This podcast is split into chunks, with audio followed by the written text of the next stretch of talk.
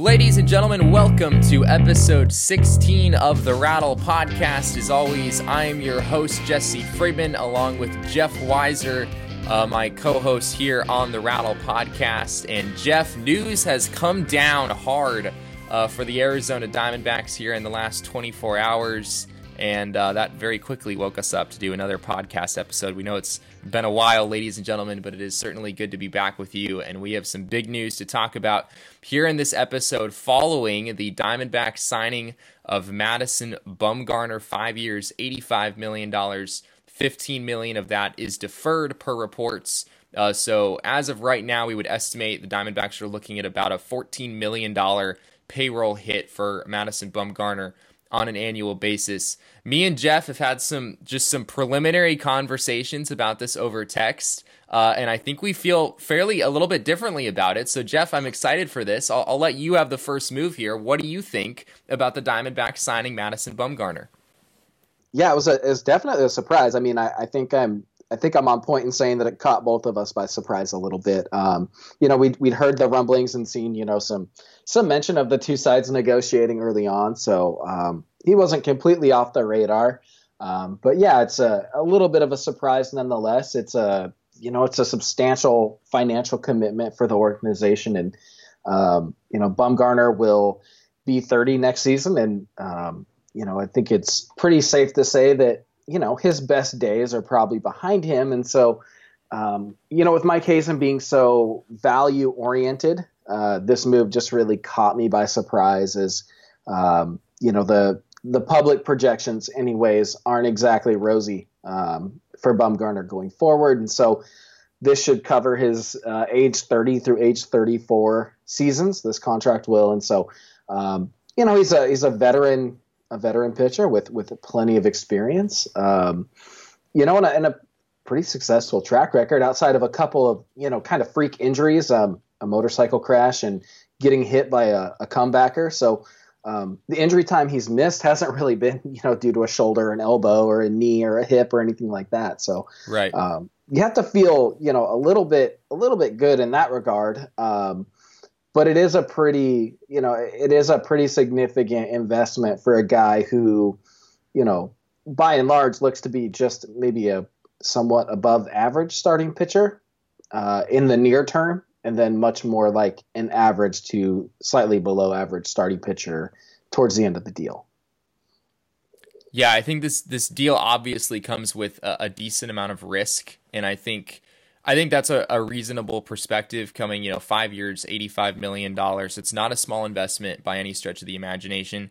It is certainly relatively small compared to you know the two hundred six million dollars that the Diamondbacks put into a Zack Greinke.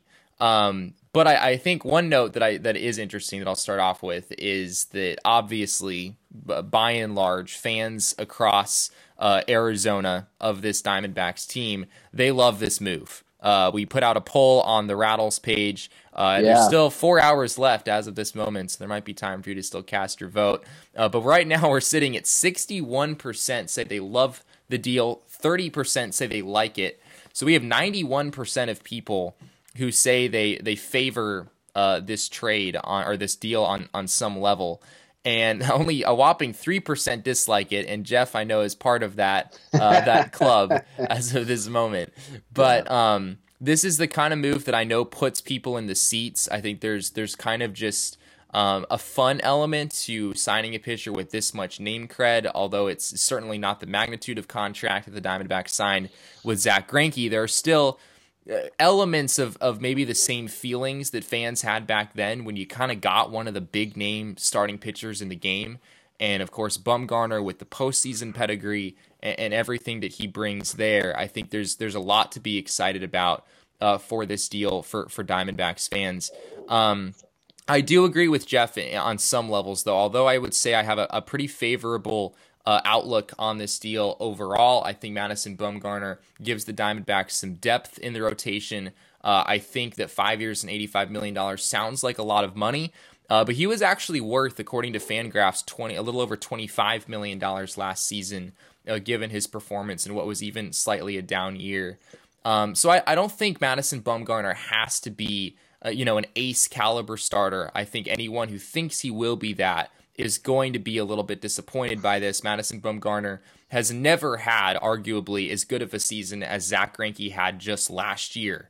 Um, not even in his entire career has he ever arguably had that kind of season. If you look at uh, Fangraphs measure of war, uh, I believe Greinke was at around 5.4 wins above replacement last year. Bumgarner's never been north of 4.9, and last year I believe he sat at 3.2. So Bumgarner is certainly more of a number two or number three starter at this point.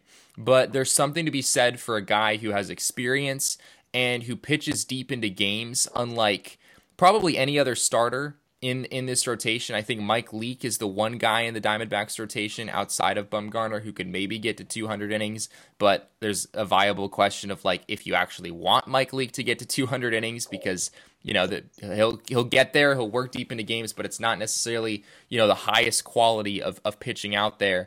And Bumgarner gives you probably 200 innings a season, hopefully throughout the life of, of most of this contract.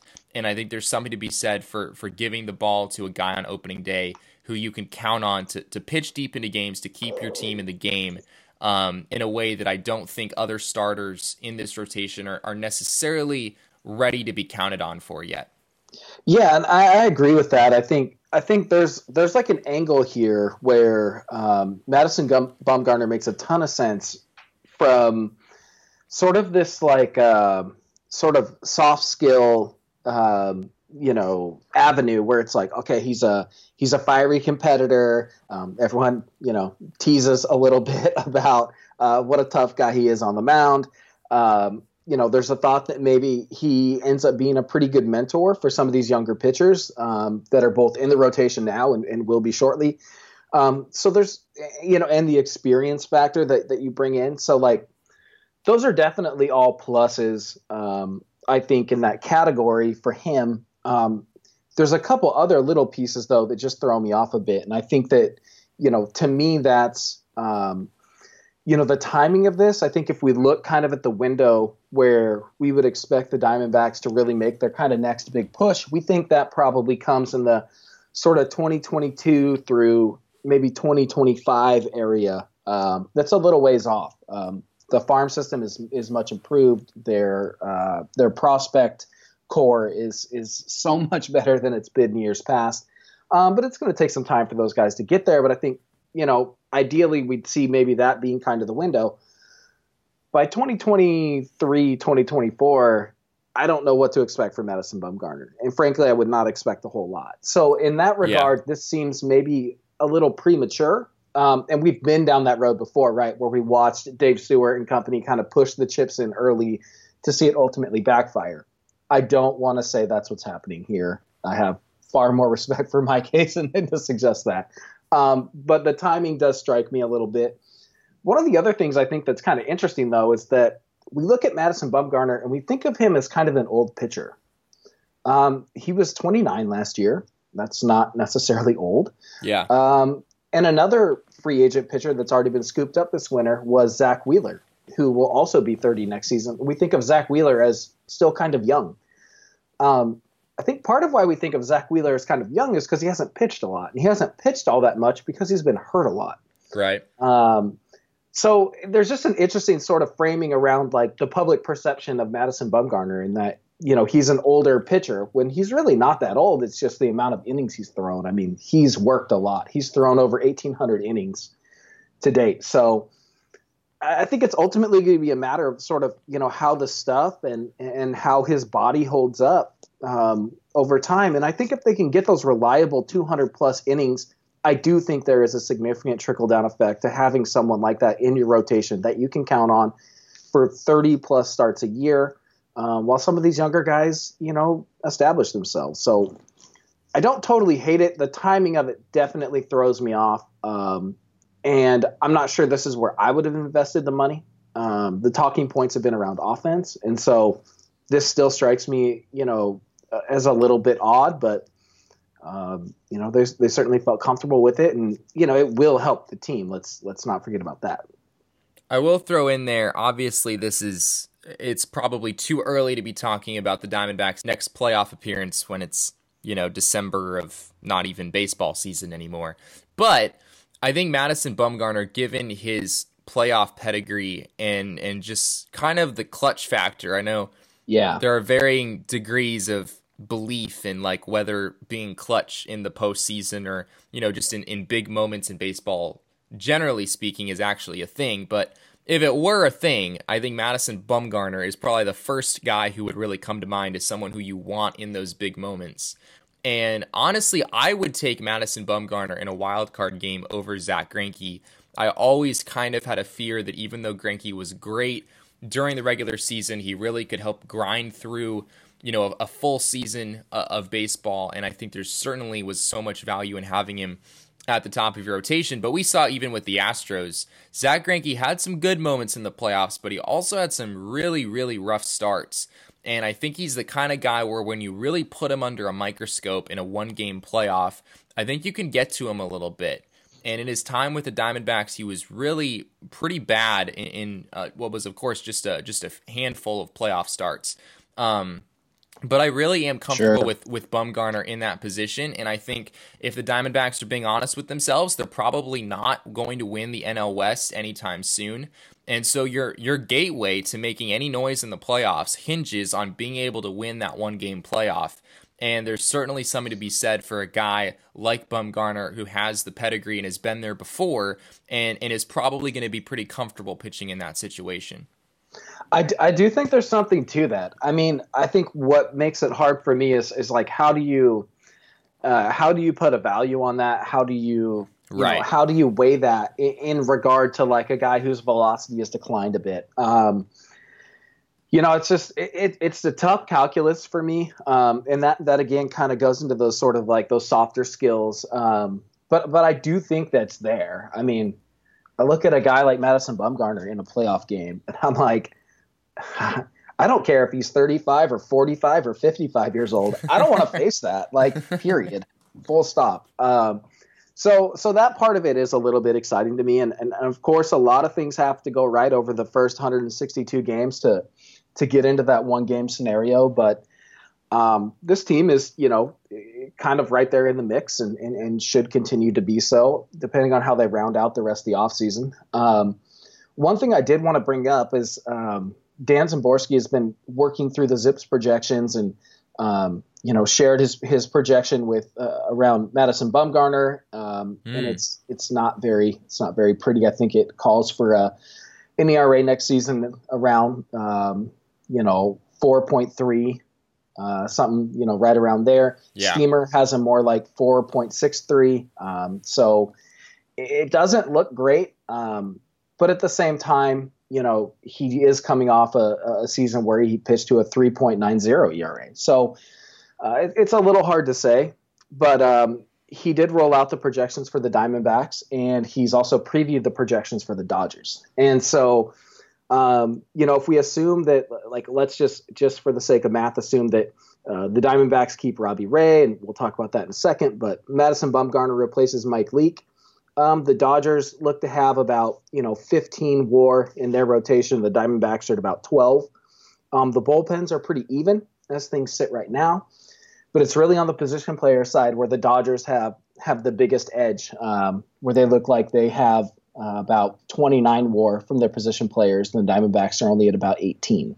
Hmm. So there's still a sizable gap to be made up in terms of you know what happens on the position player side. Um, you know, but as you talk about kind of fighting for the NL West, the Dodgers are definitely still the head of the class. Bumgarner helps, um, but the big gap still remains on the position player side of things. Yeah, so let's go ahead and jump into that kind of filling that gap and what a lot of people have suggested uh, as a result of this trade is the Diamondbacks might be looking to, you know, sign Bumgarner, bring in a new pitcher who makes just slightly more than what Robbie Ray was projected to make in arbitration, and then and then the idea is you can just flip Robbie Ray and go get help somewhere else. Um, kind of just you know piecing together your assets in a in a strategic way, which does make a lot of sense, and and I think there's a lot of people who are expecting that that is what the Diamondbacks will do. Uh, Robbie Ray, obviously, it's an interesting situation. He's a guy who we know has an enormously high ceiling. He has the strikeout rate uh, of an elite pitcher without uh, some of the other skills to kind of uh, take him all the way there. So he's certainly a, an intriguing arm for other teams. I think he definitely has a decent amount of trade value. Zach Buchanan, I think, was was uh, very smart in suggesting that maybe part of the reason that the Diamondbacks did this deal was to kind of create a market for Robbie Ray just by you know lessening the supply while keeping the demand the same. Uh, a lot of people didn't really see the Diamondbacks as as being really in need of a starting pitcher, and there's still several teams out there that need one. And Madison Bumgarner is now off the table, and, and it's really just down to Hyunjin Ryu and Dallas Keuchel who are left on the market as like really viable options that you could put anywhere near the top of a rotation. Um, so Robbie Ray, I think, is is going to be a, an intriguing option for people. And in terms of what they would get back, I, I, I really don't know. I, I think there's there's a lot of different routes they could take this. Jeff, what what is your perspective on on maybe the Diamondbacks trying to go about a trade for Robbie Ray, and and maybe what would be a reason why they would want to keep him after all? Um, I think if you try to trade Robbie Ray, one of the things if, if the team is still going to try to make a push for a wild card spot, we would assume that they would have to fill his his rotation spot in some way, shape, or form. Um, just subtracting Robbie Ray and going with the internal options probably isn't enough to really make, I, I think, what would feel like a really legitimate push for the playoffs. Um, so by having Bumgarner in hand, that might make Ray, you know, eminently tradable from the Diamondbacks' perspective. Um, you know, and they do have holes in, in center field and right field, uh, presuming they would prefer to keep Ketel Marte at second base for for the bulk of the season. Um, however, I sort of look at it like you don't necessarily have to trade Robbie Ray now. I mean, if you just add Madison Bumgarner to the mix and you keep Robbie Ray, your rotation all of a sudden looks really, really good. Yeah. Um, and so I think that you know well, the initial thought, and, and I, I, was guilty of the same thing, was that okay, maybe they really feel comfortable in what they can get for Robbie Ray. They don't have to deal him. They could keep him until the trade deadline, and if things aren't looking good, uh, trade him at that moment. Um, you know, or they could keep him, you know, keep him and you know really try to make a push for for a wild card spot. So I, I still think all the options are on the table here, and Mike Hazen has been really good at not painting himself into a corner. Yeah. Uh, so to me, this kind of feels like that. I, I bet the ask for Robbie Ray is is really high, and if they can get what they want, I'm sure they'll entertain it. But I don't think they feel like they probably have to do that move. Um, and there's something to be said for just adding one more really good, you know, good starting pitcher to your rotation. Um, so I, am not sold that that they're going to do that. I, I, do think they're very much open to it, and I won't be surprised if he does get dealt. But I don't feel like it's something they have to do. It's funny. I, I think when, if I remember right, the day that the Diamondback, I think it was the day of the trade deadline. Yeah, no, it definitely was the day of the trade deadline when the Diamondbacks made the move to acquire Zac Gallen. And for a moment, it appeared that the Diamondbacks were going for it. That's what everyone was saying around baseball. Like, oh my gosh, the Diamondbacks have, have kind of shocked the world and have decided to buy instead of sell. And then about two hours later, they went ahead and they traded Zack Greinke, and then it was like, oh wow, okay, well I guess they really did kind of sell when it was all said and done. So I'm a little hesitant to like analyze the rotation uh, in the same way I did then after the Gallen move and be like, oh my gosh, you know, there's so much depth here. This is one of the best rotations in the game. We really don't know what what uh, Mike Hazen has in mind for sure. I, I do think it will be a challenge for the Diamondbacks as much as I love the way the rotation looks to keep uh, Robbie Ray in the mix. I think it will be pretty tough for them to patch up all of the other holes that they have in the diamond uh, just with the remaining money that they have for free agency. Right. I think our estimate for uh, how much money they have to spend seems to be a little bit different than what most people in the public eye thought. I think we had our figure around uh, like 35 or 40 million going into the offseason. Most people have said around 30 million is what they mm-hmm. have to spend. It's obviously that there's really no right answer to that, that really only they know uh, what how much money they really have to spend over the offseason. But I, I think it's doubtful that you're able to patch up. You know, you're able to find a starting caliber center fielder or second baseman, a starting caliber right fielder, and, you know, a, a significantly um, uh, uh, some some reliever of, of significance, whether it be you know a guy with closing experience, maybe you get Archie Bradley out of that role, or maybe you keep him there and, and just kind of uh, give him somebody else who he can kind of tag team with in the closer role.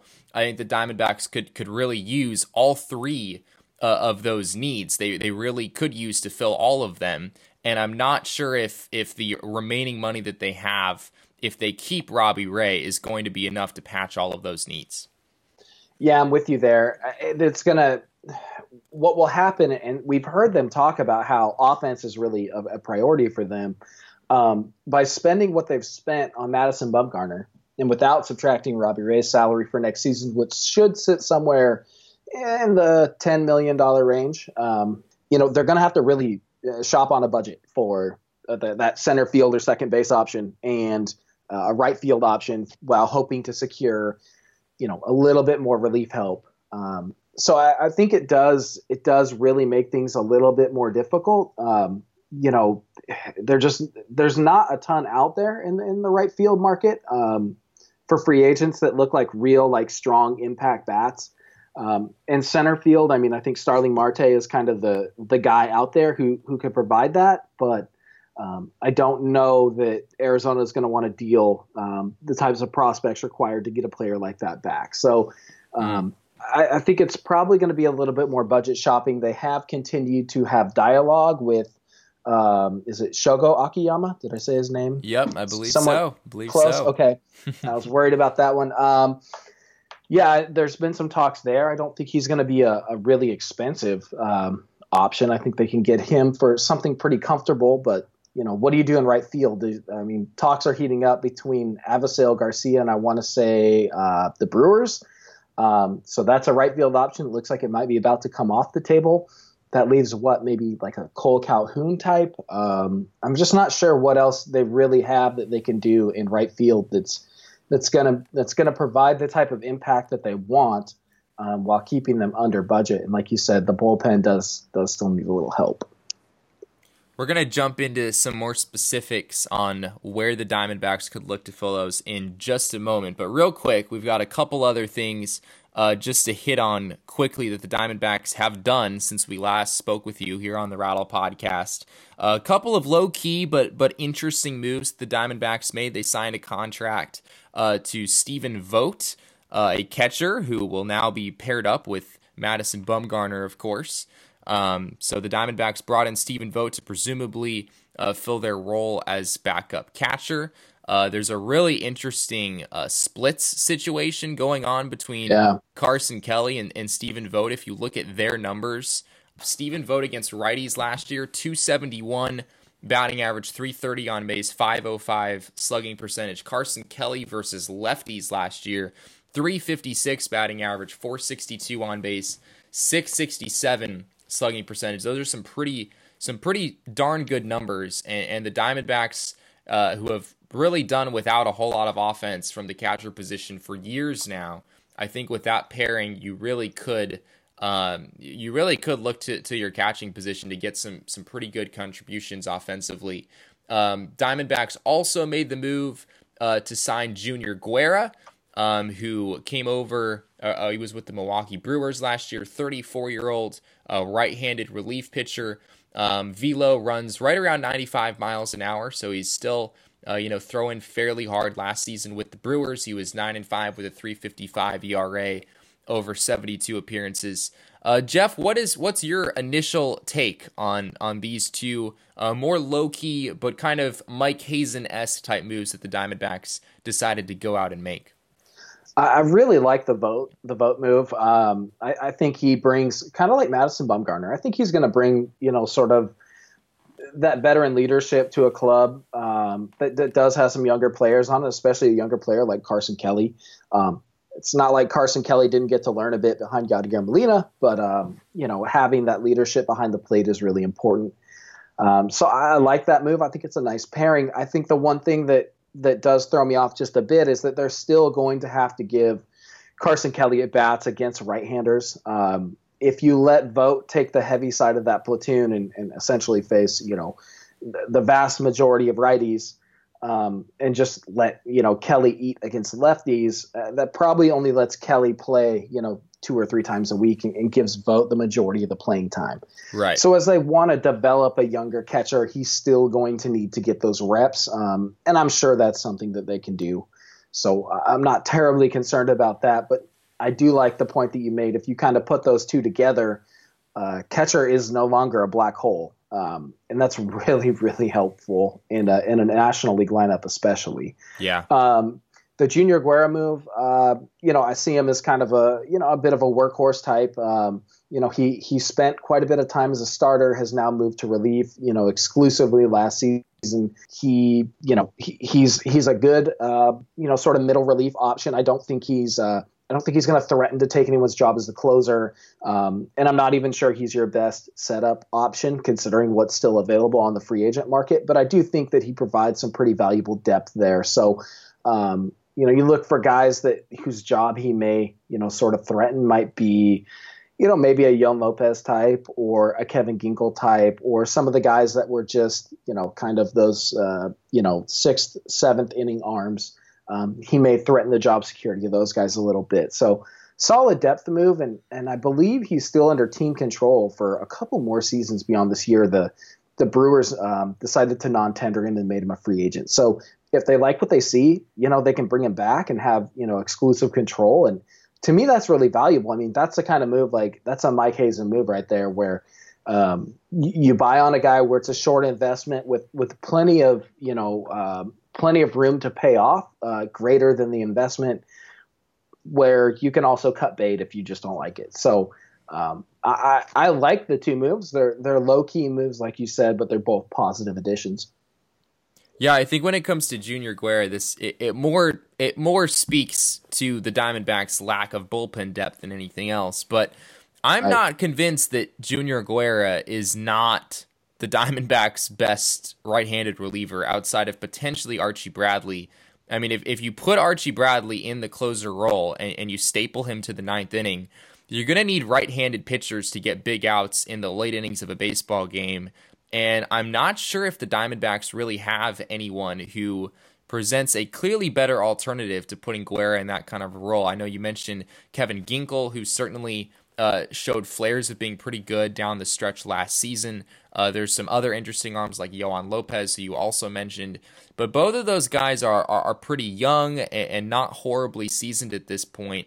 I think Junior Guerra, uh, unfortunately, not because he's phenomenal, but because the Diamondbacks just don't have a whole lot of good right-handed options in the bullpen. I think I think he's he's a pretty good fit for them. And uh, as you mentioned at the at the price point, you know, two and a half million dollars, two point five five, I think is is the exact figure. Uh, from my standpoint, the bullpen in in modern day baseball is just not really worth spending the bank on unless you know you're getting you know maybe a, a, guy who's clearly the top option in the entire game or something along those lines. Uh, you know, Drew Pomeranz who just signed for thirty four million dollars. Those kinds of contracts, there, there's you know certainly a lot of upside there, but there's a lot of risk in that as well. And I think in general, Mike Hazen has been smart to spend little in the bullpen, and the Diamondbacks have surprisingly churned some some pretty decent bullpens over the last few years.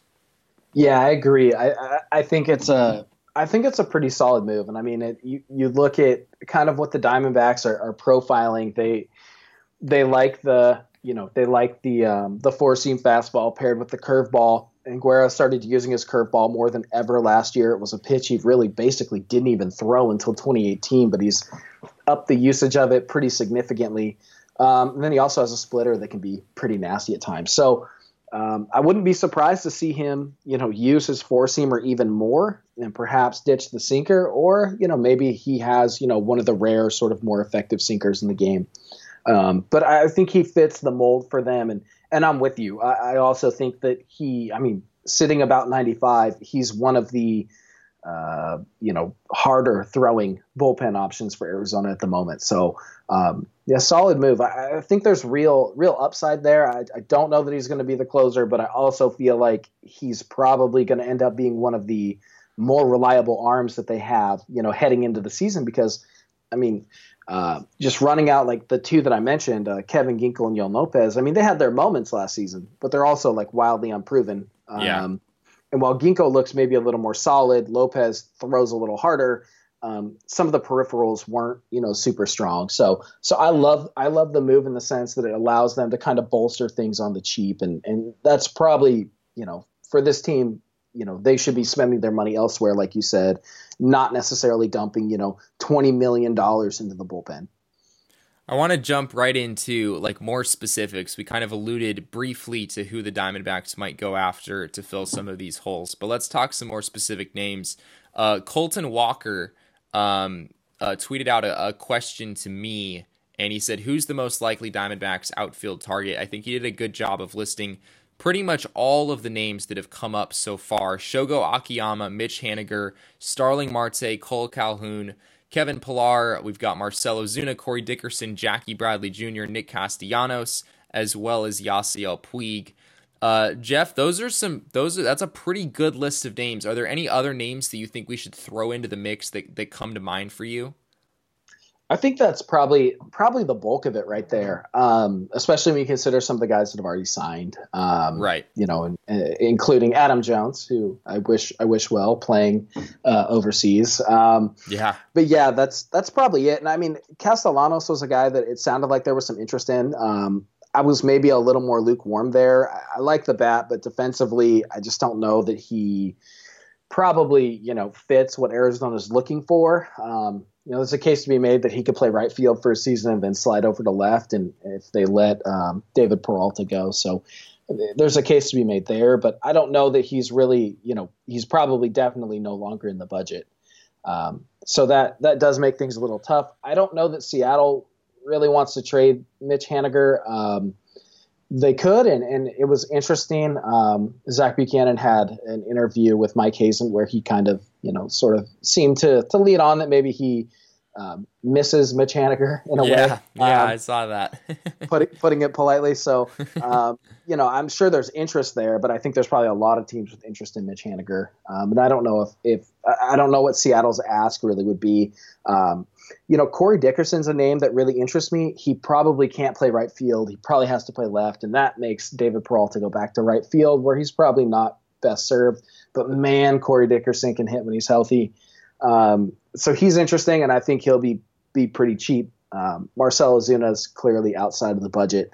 Um, and then we sort of get into some of these, you know, fringier pieces, the the Kole Calhouns that, you know, maybe you're you're hoping for a little bounce back there. Um, I, I, don't know that you know we kind of joked, but but I don't know that I, I would ever see Yasiel Puig and Madison Bumgarner on the same team at the same time.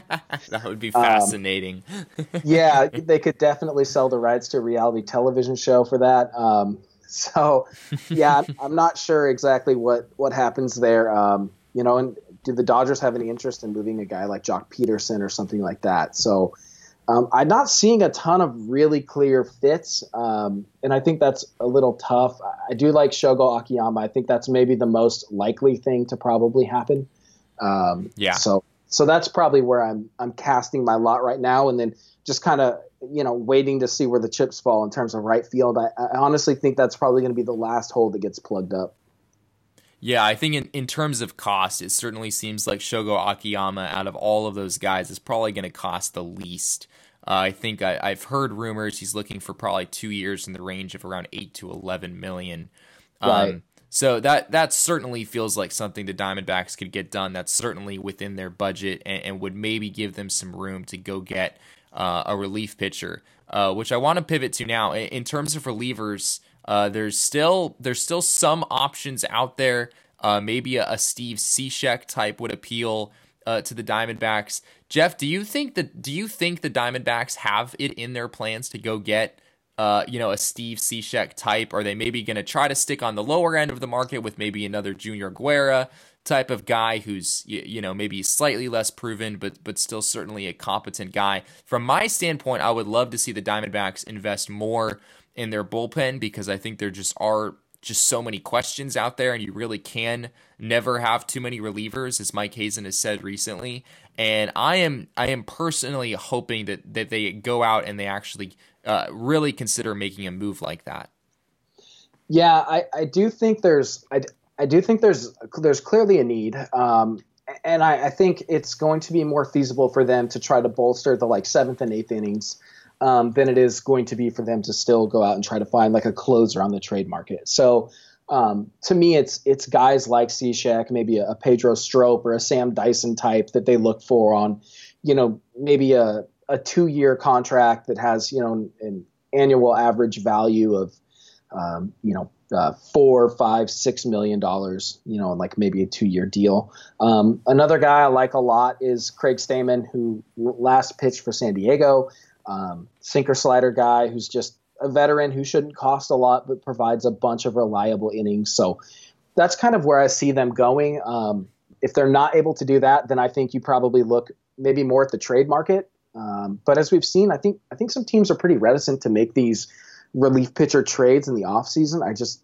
they probably feel like the value is higher, um, you know, right there at the trade deadline, and they can probably, you know, maximize the return actually by waiting as opposed to dealing early, um, or at least play their hand out, you know, a little further, you know, for some of these teams that also may be on the bubble. I mean, teams like the Angels or the Rangers have options of guys that they could deal, like a, a Han, uh, Hansel Robles or a Jose Leclerc or guys like that. But you know, the Angels and the Rangers should probably be kind of in the thick of the American League uh, wild card race. So yeah, um, I don't know that. And this winter has been interesting in the sense that so many big deals have been signed already.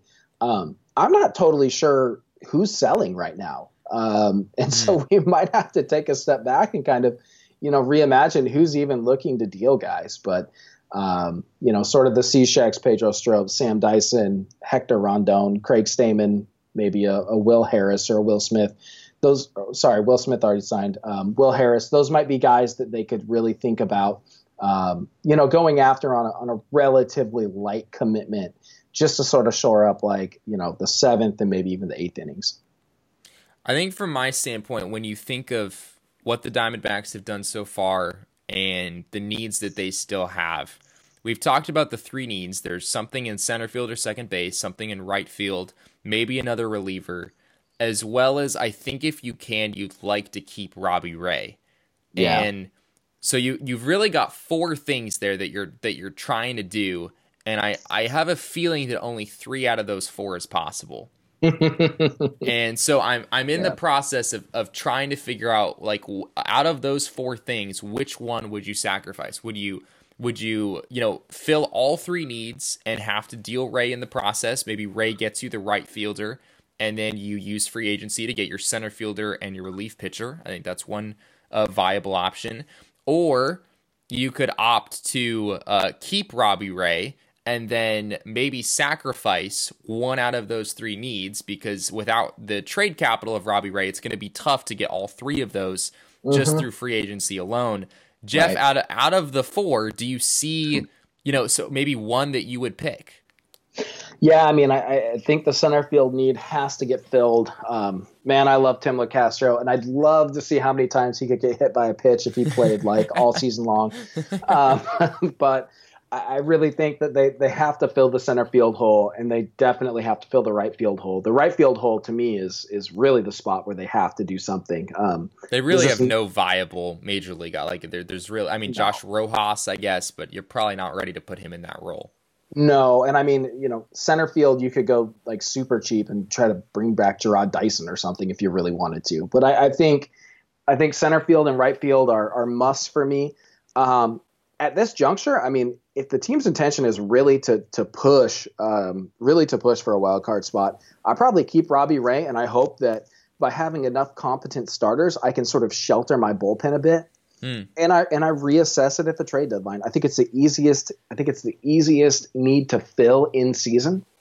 Um, so I think that's the thing that I would let go. Um, mm do you do you feel similarly or do you have a different a different take? No i think that makes i think that makes a lot of sense and that's that's one benefit of of keeping robbie ray is that and signing bumgarner is that the diamondbacks have pushed some pretty viable rotation options out of their rotation. Like as of right now like you're going to need to you're going to need to nix someone and, and i'm guessing right now the most likely options would be merrill kelly or yeah. uh, mike leake in, right. the case if there's if there's no injury situation, if any if everyone can stay healthy, there's not enough room for everyone right now, and that doesn't even include you know Jon Duplantier, who who knows maybe he's able to come right into spring and and you know put together a good spring training. I mean, he was at one time not long ago. You know, a lot of people thought he was going to be a number three or four starter pretty soon here.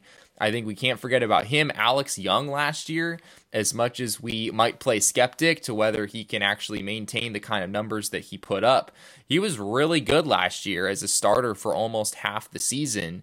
And I, I don't think you're just gonna, you know, shovel him into AAA and just, you know, call him up in September and, call it good. I think there's there's definitely a role to be had there. Uh, Taylor Clarke, Taylor Widener, um, the Diamondbacks have some some depth and, and I think you're right that maybe you just kind of do what the Diamondbacks have a tendency to do every spring, just let everyone come in and prove themselves. And I have a feeling that even though it might not be the best bullpen in the game or, or really anywhere close by any stretch of the imagination, the Diamondbacks could probably assemble a, a, decent bullpen just with some of those options who who maybe didn't make it as a starter, but right. can still be useful at the major league level. Right. I mean, Duplantier as a reliever, you know, it's maybe not ultimately what you want, but after the season he had, if you could keep him healthy in a relief role where he's capable of pitching more than an inning at a time, yeah. that could be pretty valuable. I mean, uh, you kind of make him Robbie Ray's piggyback, right? Because I, I, do realize that I said uh, shelter your bullpen and uh, employ Robbie Ray at the same time. Uh, so those things don't always line up um, when he when he throws his five innings and leaves. Um, so yeah, I, I, do I do see like there's it's probably easier to to initially fill those bullpen holes internally. Um, you know, using Alex Young as another lefty. Um, we have to remember that every team in baseball gets that 26th slot now. True. Um, and you know he's not just a lefty on lefty guy per se because they've also instituted the three batter minimum. It looks like it'll take place next year. So um, you know, being able to get some righties out as a lefty would be important. Just like for Duplantier, you know, being a righty able to get some lefties out would be important. So they could they could certainly go that route. Um, and if I had to pick something to leave on the table, that'd probably be it. Um, you know, all things considered. You did mention, you know, having a surplus of starters at the moment. I do think that there's a, a pretty good chance that that either Merrill Kelly or Mike Leake get traded. It sounds like it'd actually be quite a bit easier to trade Merrill Kelly um, hmm. with Mike Leake's uh, no trade clause um, in effect. So, you know, maybe he's the guy that goes. Um, but I really think that's a move that probably happens. Um, if it were me, you know, I'd probably push it into spring training and make sure that through you know the early days of spring training and into March, like everybody is healthy, and then I feel comfortable dealing um, I probably wouldn't make that move right now. Um, just try to try to buy a little time with that, but but I, I do see that as a as a viable option. One name that, of course, we did not mention in this conversation is Taijuan Walker, who was pretty surprisingly non-tendered. Certainly something I didn't really see coming. Uh, and also, the Diamondbacks decided to tender a contract to Jake Lamb. I think Jeff, when you and I had talked earlier, I think we had those yeah. flipped around. We would have probably stuck with uh, with Taijuan Walker coming back, uh, maybe filling some innings as a starter, but at the very least being a reliever, and and letting Jake Lamb walk after after what was a, a pretty rough uh, injury riddled season. Why do you think the Diamondbacks flipped this around? I, I don't think you and I have actually talked about this. I'm curious. Yeah, I think in the case of Taijuan Walker, unfortunately, they had all the medicals on his rehab and his, um, you know, his status, and, and, I feel like they probably weren't comfortable from a health perspective with where he was. Um, so I think that explains why he was let go. And I also think it explains why he hasn't been like immediately scooped up. Um, I haven't seen any rumors regarding his name, and I, I would I would guess that's why. Mm. Um, is that he's not probably as healthy as as you know we might presume. Um, in the case of Jake Lamb, he does still feel like an asset that they don't really need. Um, and so in keeping him, I think my thought process was that, that they probably felt comfortable there was enough of a trade market that they could still move him. So I'm going to stick with that, and, and, I'm not sure that he makes it to opening day as a Diamondback. Um, I still think there's enough enough out there that maybe he is part of a package for something else, um, and I could definitely see that see that going down. Um, you know, a team that's that's looking for a third baseman but isn't probably looking to try to win the World Series next year you know, maybe they can uh, shuttle off a reliever to Arizona in exchange for Jake Lamb and maybe a lesser prospect or something of that nature. So um, he's he's maybe a, a buy low option for another organization, and the Diamondbacks, you know, might feel comfortable enough with his stock that they were willing to retain him. But but for Walker, I think it's it's injury related. We got a question from at Andrew AJT. I think we we addressed his second one about Madison Bumgarner's future, but he asked a, a, an interesting one. Is this a sign, talking about the Bumgarner deal, that they are going for it this year, or is it a step towards 2021 slash 2022? I think this is interesting because there, like you talked about at the very beginning of the show, there's kind of a timeline question here that is a little bit unclear. You know, are the Diamondbacks looking to really push all their chips in right now? Are they still kind of waiting for maybe a couple years down the road when, you know, Dalton Varsho, Alek Thomas, uh, these kinds of names maybe are, are getting their first shots in the big leagues? What do you think the Diamondbacks are thinking in terms of timeline right now? You know, I'd, I'd have to skew towards the front end of his contract being the window that they are most interested in trying to capitalize on um, because he's not going to get better. So, I mean, to me, I read it as like 2020, 2021, you know, 2020, like they're serious. Um, right. Otherwise, otherwise you make this move next winter. Right. Or even the winter after that. Uh, but they made it now. And so that tells me that they're, they're definitely not playing around. I mean, the Diamondbacks with the capital that they have to spend uh, do not make an investment like this unless they're serious. So I would say, you know, not going for it as in how uh, Dave Stewart or Tony La Russa might define it, uh, but certainly serious about contending. We're gonna end with this, uh, Jeff. What what do you think is? Uh, Tim asks, is there any money left? He also asks about uh, some specific names that we've uh, mentioned in the show. In terms of financials, I know we've heard like some differing figures, but I'm curious what you think what do you think is like a rough estimate of what the Diamondbacks realistically are going to spend for the rest of this offseason is? It's a great question. I have not done the math, um, and I probably need to. Uh, but you think about, you know, uh, dealing Robbie Ray obviously opens up probably about $10 million. That's true. Um, dealing Jake Lamb opens up about five. So the the target fluctuates depending on what comes next. Um, if they did nothing at all, and let's just say they rolled into the season with with both those guys in hand, it would seem to me like they probably still have something in the neighborhood of 10, 12 million dollars left to spend. Um, you know, maybe stretching kind of towards 15 might be about the max, but mm. I'd probably more comfortably put it, you know, you know, in the 10 or 12 million dollar range. Um, that probably means you can get you know a center fielder and you know a, a lesser right fielder you know combined for maybe about 12 million bucks um, if you keep robbie ray. If you deal robbie ray then all of a sudden you have certainly more to play with. However i don't know that you know the assets are really out there to warrant spending a whole lot more than that. So yeah. um, it's very intriguing. I, I, think there's a lot left to happen. We are just at the beginning of this thing, um, hmm. and and we need to see a couple other moves before we can really fully define it. But as it stands now, I'd, I'd say probably somewhere in the the 10 to 15 million dollar range of, of spending left.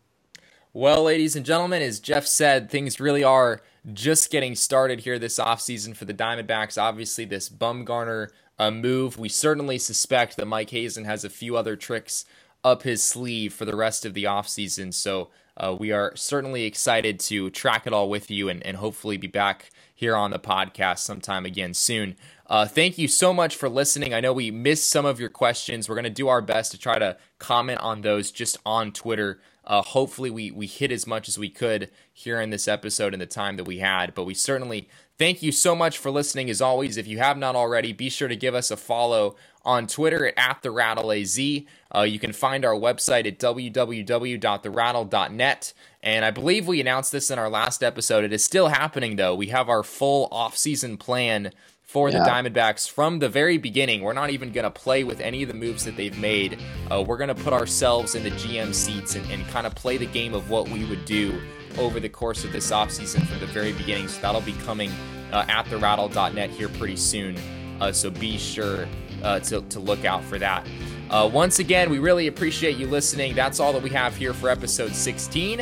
And we will see you once again soon here to talk more about the Arizona Diamondbacks.